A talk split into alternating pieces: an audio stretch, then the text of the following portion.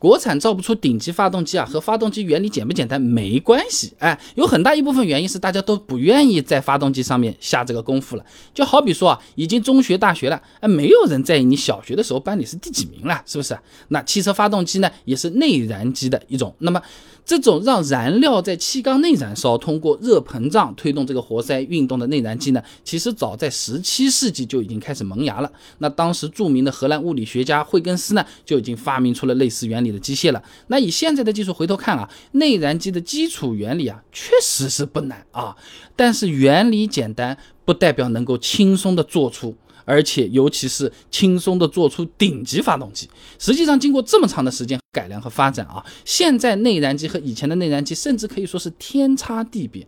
劳斯莱斯开始举例子啊，上个世纪初生产的银魅搭载的呢是7.0升发动机。功率你猜多少？这么大的排量，三十六千瓦，也就是四十九马力啊。同样是七点零排量，以小型轻量化著称的通用 LS 七发动机，现在已经能做到五百零五匹马力了，相差十倍还不止。哎，即使是一样的原理，你采用了不同的技术、不同的材料以及不同的加工工艺做出来的这个发动机啊，性能差别也是非常的大。这就好比同样都是炒菜，初学者在家炒的青菜和顶级大厨用最好的厨具、最新鲜的原料炒出来的会一样，那是不可能的啊，就是不一样的啊。那国产发动机目前还造不出顶级的发动机啊，其实就是差在技术、材料等等方面。那吉林大学呢，曹瑞恒啊有。有篇论文，你听听看啊，典型国家汽车产业国际竞争力比较研究上面说呢，这我国的汽车工业和各传统汽车强国比起来呢，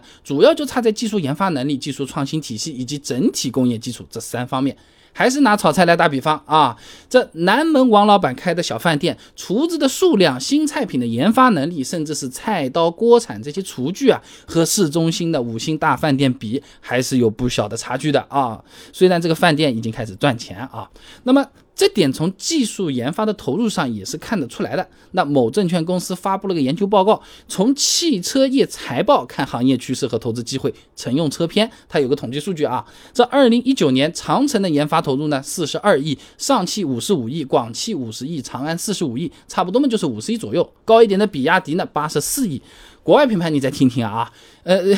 不是一个数量级的。刚才不是都是五十亿上下，对不对？丰田一百亿。美元 啊，按照现在的汇率算什么，大概就快六百多亿了。大众一百六十九亿美元，人民币一千亿了。通用七十三亿美元啊，四百多，对吧？福特八十亿美元，和人民币也差不多五百多了。那你看。相差的这个有点厉害了。再一个呢，就是整体工业基础啊还是相对薄弱的，这也是国产车造不出顶级发动机的一大原因啊。那零部件加工是离不开一种叫做数控机床的东西的啊。叶启立等人发表在《机电工程技术》期刊上面的论文，哎，分享给你。五轴联动工具磨床的关键技术及其研究现状上，它有个统计数据啊。在二零一八年，德国机床出口总值排名全球第一，中国呢是进口全球第一，哎，对上了啊。那其中呢，航空航天模具、汽车。轨道交通等等行业啊，其实都是离不开这个叫做五轴联动工具磨床的。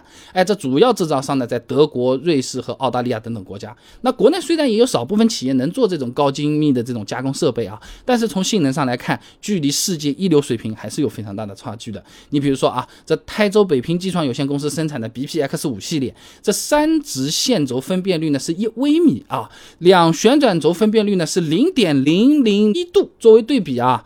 澳大利亚 ANCA 生产的 TX7 Liner 系列的这个磨床，三直线轴精度啊达到了零点一微米，刚才那个是一微米，它是零点一微米，十倍了啊！两旋转轴分辨率的这个精度达到零点零零零一度，你看都相差一个数量级了，对不对？那国内的工业生产加工设备在加工精度和效率方面呢，和国际领先水平，哎，还是存在着不小的差距的啊。那么发动机对零部件的精度呢，它的要求的确又很高。上海交通大学钟明明有篇论文分享给你，发动机制造精度与性能关系研究里面说过啊，他呢做了一个仿真分析，结果呢是这样的，由于制造精度差异引起的发动机压缩比钢间差异，对于发动机性能会产生显著影响。那么在其他条件。改变的情况下，你单靠把制造精度所引起的压缩比缸间差异啊，从正负零点二四降低到正负零点一八，就能提升实验发动机百分之零点七的功率和扭矩了，降低百分之零点五的油耗了。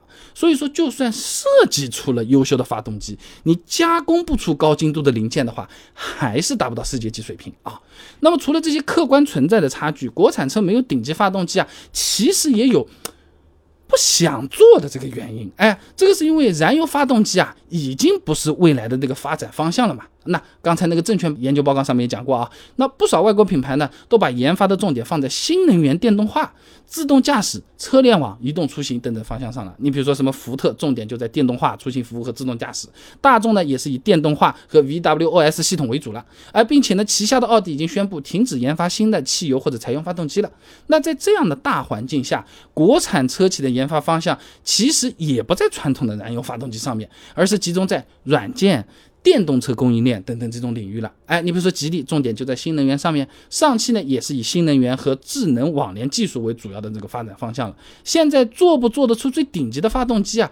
就没那么重要了啊。这国产车企也不再愿意把大量的这种人力物力都投到这个发动机的这个研发上了，好像大家都开始玩智能手机了。你在家里的那个有线电话，不太会有人去比较谁做的更好了，好吧，都没什么人用了。那总的来讲，国产车造不出顶级发动机啊，和发动机原理简不简单没关系，主要就是因为技术和工业基础和世界顶级水平有差距，并且以后呢，这传统的燃油发动机呢也不再是发展方向了，那也不会有这些车企啊愿意去花精力做那个所谓的世界顶级了，做到又如何嘛，对吧？